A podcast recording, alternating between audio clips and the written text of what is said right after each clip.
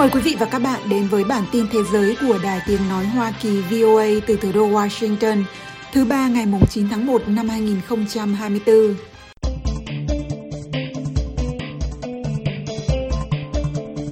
Franz Beckenbauer, một trong những cầu thủ bóng đá vĩ đại nhất của Đức, từng dẫn dắt đội tuyển nước này giành chức vô địch World Cup và sau đó lại vô địch giải đấu này với tư cách là huấn luyện viên, đã qua đời ở tuổi 78.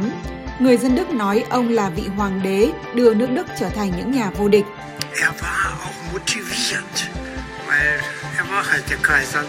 Những tin tức nổi bật khác về thế giới trong chương trình podcast này còn gồm có Trung Quốc tập trận bắn đạn thật trên biển Hoa Đông khiến Nhật Bản lo ngại.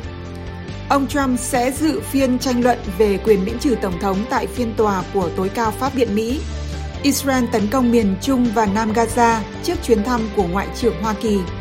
Tổng thống Zelensky nói rằng Nga có thể bị đánh bại trong cuộc xâm lược ở Ukraine.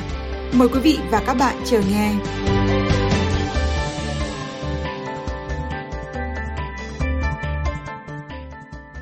Trung Quốc tiến hành tập trận bắn đạn thật ở một số khu vực trên biển Hoa Đông vào ngày mùng 8 và mùng 9 tháng này, theo Cơ quan An toàn Hàng hải Trung Quốc cho biết.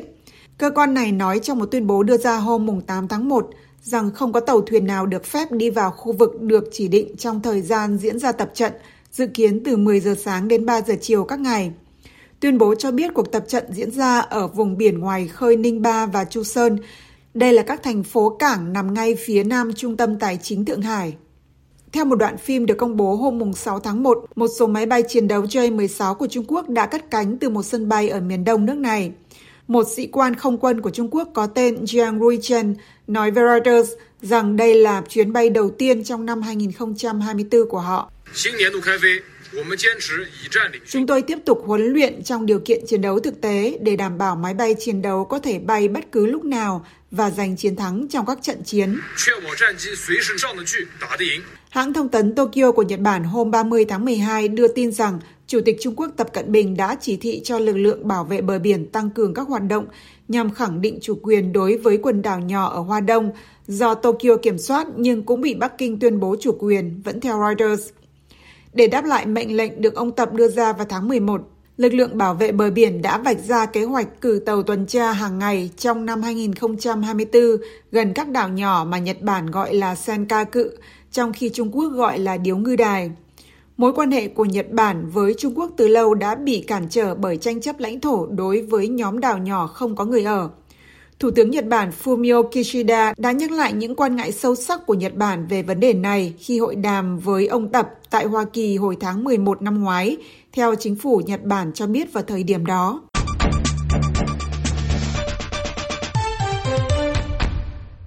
Ông Donald Trump hôm 8 tháng 1 cho biết trên trang mạng xã hội do ông lập ra rằng ông sẽ tham dự phiên trình bày tại Tòa Phúc thẩm Liên bang ở Washington, D.C. liên quan đến phạm vi quyền miễn trừ Tổng thống của ông vào ngày 9 tháng 1. Trong bài đăng trên Truth Social, ông Trump cũng nói rằng với tư cách là Tổng thống và Tổng tư lệnh Hoa Kỳ nên ông có quyền được miễn trừ. Tòa án tối cao Hoa Kỳ hôm 5 tháng 1 đã đồng ý sẽ nghe đơn kháng cáo của cựu Tổng thống Trump về quyết định tư pháp cấm ông tham gia cuộc bỏ phiếu sơ bộ của Đảng Cộng Hòa ở Colorado một vụ án được xem là có ý nghĩa lớn đối với cuộc bầu cử tổng thống năm 2024 ở Mỹ. Tòa án tối cao Colorado hôm 19 tháng 12 đã ra phán quyết loại ông Trump ra khỏi cuộc bỏ phiếu sơ bộ của bang dựa trên ngôn từ trong tu chính án thứ 14 của Hiến pháp Hoa Kỳ, cấm bất kỳ ai tham gia nổi dậy hoặc nổi loạn nắm giữ chức vụ công Phán quyết này đánh dấu lần đầu tiên trong lịch sử cái gọi là điều khoản không đủ tư cách của tu trinh án thứ 14 được sử dụng để coi một ứng cử viên tổng thống không đủ tư cách để tham gia cuộc đua vào Nhà Trắng. Ông Trump nộp đơn kháng cáo lên tòa tối cao hôm 3 tháng 1. Trong một bài phát biểu trước đám đông tại một buổi tranh cử ở Iowa hôm 5 tháng 1, ông Trump nói rằng ông mong có phán quyết công bằng. Tòa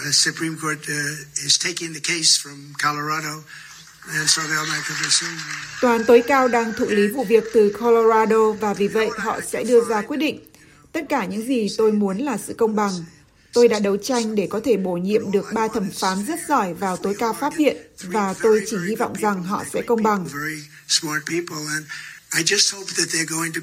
Các công tố viên liên bang cáo buộc ông Trump, ứng cử viên tổng thống hàng đầu của Đảng Cộng hòa năm 2024, đã tìm cách cản trở Quốc hội và lừa dối Hoa Kỳ thông qua các âm mưu đảo ngược chiến thắng trong cuộc bầu cử năm 2020 của Tổng thống Đảng Dân Chủ Joe Biden. Ông Trump lập luận rằng vụ án nên bị hủy bỏ với lý do các cựu tổng thống không thể đối mặt với cáo buộc hình sự về hành vi liên quan đến trách nhiệm chính thức của họ. Tháng trước, Tòa án tối cao Hoa Kỳ từ chối xem xét ngay tuyên bố của ông Trump rằng ông không thể bị truy tố vì cố gắng lật ngược thất bại trong cuộc bầu cử năm 2020 và do đó tòa án cấp dưới tiếp tục xem xét vụ án này.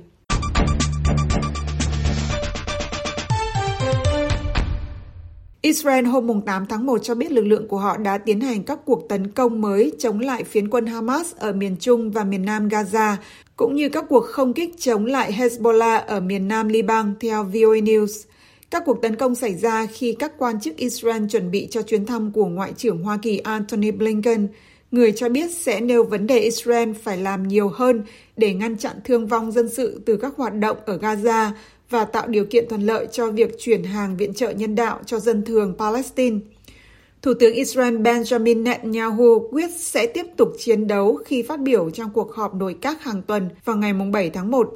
Khi bắt đầu cuộc họp nội các, ông Netanyahu nói chiến tranh không được dừng lại cho đến khi chúng ta đạt được tất cả các mục tiêu là loại bỏ Hamas, trao trả tất cả các con tin của chúng ta và đảm bảo rằng Gaza sẽ không còn là mối đe dọa đối với Israel.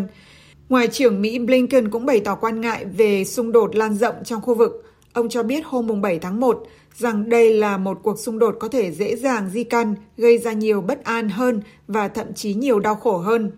Nói tại cuộc họp báo sau khi gặp mặt Thủ tướng Qatar Mohammed Hun Abdurrahman Al Thani hôm 7 tháng 1, ông Blinken cho biết Mỹ phản đối việc cưỡng bức di rời người Palestine khỏi Gaza và hy vọng sẽ khởi động các cuộc đàm phán về tương lai của Gaza.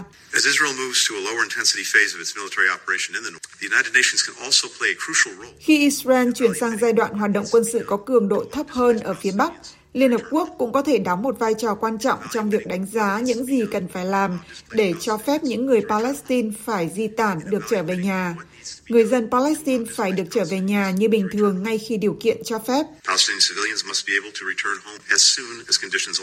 Chiến dịch của Israel khiến gần lớn giải Gaza trở thành đống đổ nát. Bộ Y tế ở Gaza do Hamas cai trị cho biết cuộc tấn công của Israel giết chết hơn 22.800 người.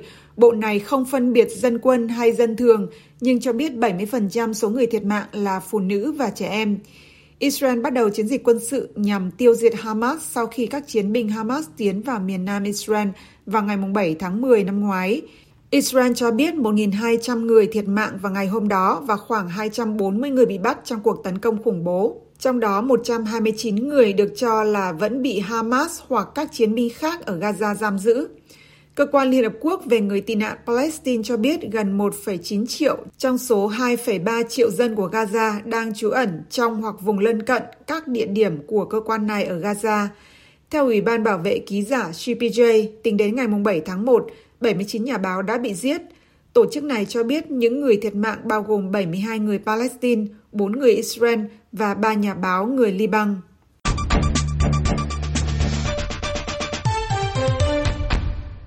Tổng thống Ukraine Volodymyr Zelensky hôm 7 tháng 1 nói rằng cuộc tấn công của Nga vào Ukraine có thể bị đánh bại và cho biết thêm rằng tình hình trên chiến trường vào thời điểm này vẫn tương đối ổn định. Ông Zelensky phát biểu tại một hội nghị ở Thụy Điển qua liên kết video. Ngay cả Nga cũng có thể bị đưa trở lại khuôn khổ luật pháp quốc tế. Cuộc xâm lược của nước này có thể bị đánh bại. Tổng thống Ukraine nói rằng cuộc chiến ở Ukraine cho thấy châu Âu phải phát triển sản xuất vũ khí chung để đảm bảo lục địa này có thể tự bảo vệ mình trước bất kỳ tình huống toàn cầu nào có thể xảy ra. Trong khi đó, Ngoại trưởng Thụy Điển Tobias Billström phát biểu tại một hội nghị quốc phòng hôm 7 tháng 1 rằng nhiệm vụ chính trong chính sách đối ngoại của Thụy Điển trong những năm tới sẽ là hỗ trợ Ukraine. Cùng ngày, Ngoại trưởng Nhật Bản Yoko Kamikawa khi đến thăm Kiev giữa bối cảnh Ukraine tiếp tục bị Nga xâm lược, cam kết rằng chính phủ Nhật sẽ tiếp tục hỗ trợ cho cuộc chiến đấu của Ukraine. Nhật Bản quyết tâm tiếp tục hỗ trợ Ukraine để hòa bình có thể trở lại với Ukraine.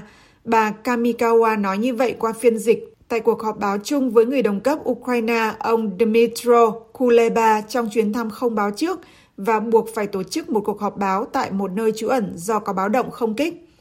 Trong một diễn biến liên quan, Nga đã triển khai 28 máy bay không người lái và phóng 3 tên lửa hành trình để tấn công Ukraine trong đêm, theo lực lượng không quân Ukraine cho biết như vậy hôm 7 tháng 1.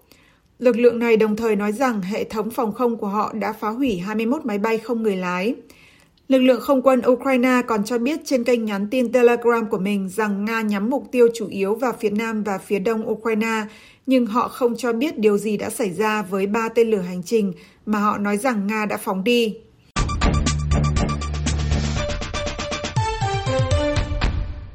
Franz Beckenbauer, một trong những cầu thủ bóng đá vĩ đại nhất của Đức, từng dẫn dắt đội tuyển nước này giành chức vô địch World Cup năm 1974 và sau đó lại vô địch giải đấu này với tư cách là huấn luyện viên vào năm 1990 đã qua đời ở tuổi 78, theo hãng tin DPA của Đức đưa tin hôm 8 tháng 1. Beckenbauer là cầu thủ đẳng cấp thế giới nổi bật trên sân của Tây Đức và Bayern Munich trong những năm của thập niên 1960 và 1970. Ông được coi là cầu thủ vĩ đại trong lịch sử bóng đá thế giới, sáng tạo ra vai trò libero hiện đại, tức vị trí giữa tiền vệ, trung tâm và trung vệ. Ông đã có 103 lần khoác áo Tây Đức giành chức vô địch châu Âu năm 1972 và sau đó là World Cup trên sân nhà khi thua đội Anh trong trận chung kết năm 1966. Người dân Đức bày tỏ thương tiếc sau sự ra đi của ông, người mà họ nói là đã làm cho nước Đức trở thành những nhà vô địch. Một người dân sống ở thành phố Munich có tên Wilhelm Lohmeier bày tỏ cảm xúc. Er ông ấy là một huyền thoại bóng đá, ông ấy không những xuất sắc trong cuộc sống riêng tư, mà ông ấy còn là một huyền thoại. Những gì ông ấy có thể làm thật là tuyệt vời, và trên hết, ông ấy có động lực vì ông ấy là hoàng đế.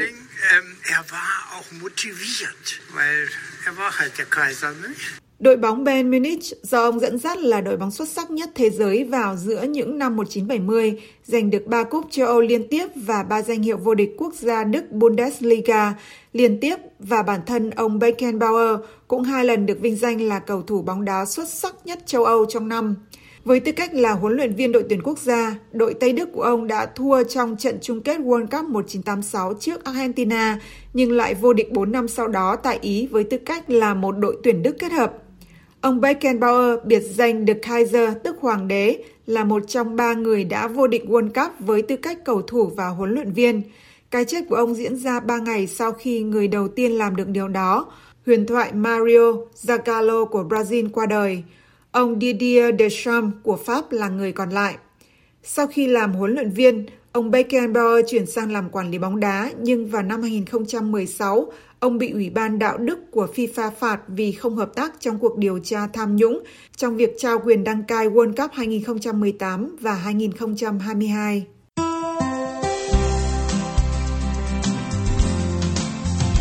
Cảm ơn quý vị và các bạn đã lắng nghe chương trình Việt ngữ sáng giờ Việt Nam của Đài Tiếng Nói Hoa Kỳ VOA.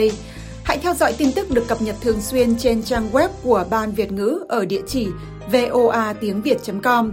Hẹn gặp lại quý vị và các bạn trong chương trình tiếp theo của chúng tôi trên podcast và trực tiếp trên trang web cũng như trang Facebook của VOA tiếng Việt.